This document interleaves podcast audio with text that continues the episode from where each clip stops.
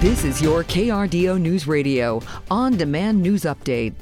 A Christmas Day threat by a knife-wielding man put an apartment complex on alert, prompting police to converge on the area. It happened just before five o'clock at a complex off of North Academy and Burns Point. That police say that that man, Matthew Reddick, was threatening a neighbor with a knife. He was taken into custody on outstanding warrants, currently being held on two million dollars bond, however, would not provide what, or authorities, however, would not provide what charges he is facing such a steep bond for.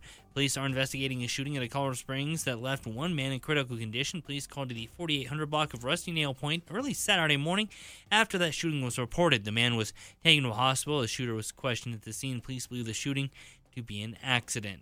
The Colorado State Patrol continuing their investigation following a Christmas Eve crash in El Paso County that sent a total of eleven people to the hospital.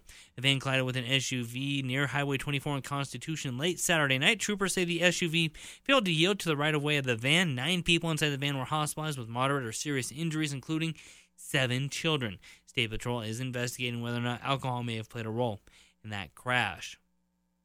The U S Postal Service is now sending extra mail carriers to Peyton as they're continuing to experience delivery delays amid a sh- staffing shortage. The delivery delay isn't impacting people who live within Peyton proper because they live close enough to pick up their mail, but it is affecting people who live outside of the town.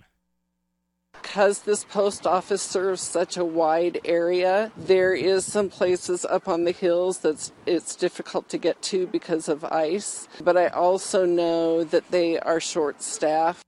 That is Peyton resident Cecilia Norvell. Over the weekend, the agency called in staff from other postal services in the area to catch up and get packages out as soon as possible. So many packages, though, are arriving at the postal office in Peyton. They've had to begin processing them in the parking lot. However, they are all taken in once the post office closes. The rapid warm-up we're feeling across southern Colorado and the rest of the state is also leading to new concerns, mainly pipe breaks. Mike Robinson of Smith Plumbing, Heating, Cooling, and Electrical has some advice to stay clear following that Arctic freeze. You've got to know where to shut that uh, water off, because water coming out of your pipes will come out about six gallons a minute. And it doesn't take long at six gallons a minute for you to have a real, real issue. This type of weather behavior often leads to water main breaks as well, something Colorado Springs utility crews have been preparing for for the past week. Now, in order to thaw, thaw pipes, it suggests that you keep a faucet open, locate the frozen pipe, and try to warm it up until water pressure is restored. And, of course, if all else fails, call a licensed plumber. The Christmas dinner tradition that used to be held at Club Q in Colorado Springs still alive and well, now being held at the Pikes Peak Metro Church.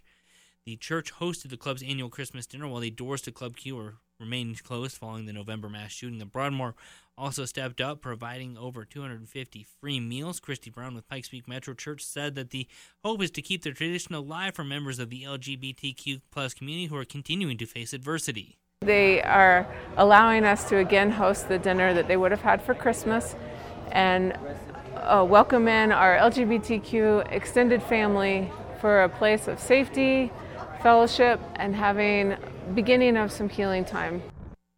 The owners of Club Q have vowed to reopen the club in the future. Club Q regulars also participated in a Thanksgiving meal together last month as well.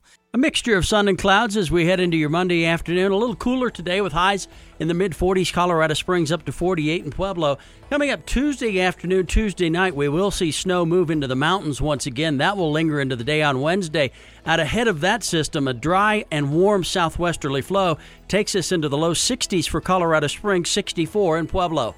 From the Storm Tracker thirteen Weather Center, I'm meteorologist Chris Larson for K R D O News Radio. Get news, traffic, weather live on K R D O's Morning News weekday mornings from five to nine. K R D O's Afternoon News weekday afternoons from four to seven. On K R D O News Radio or anytime at K R D O dot com.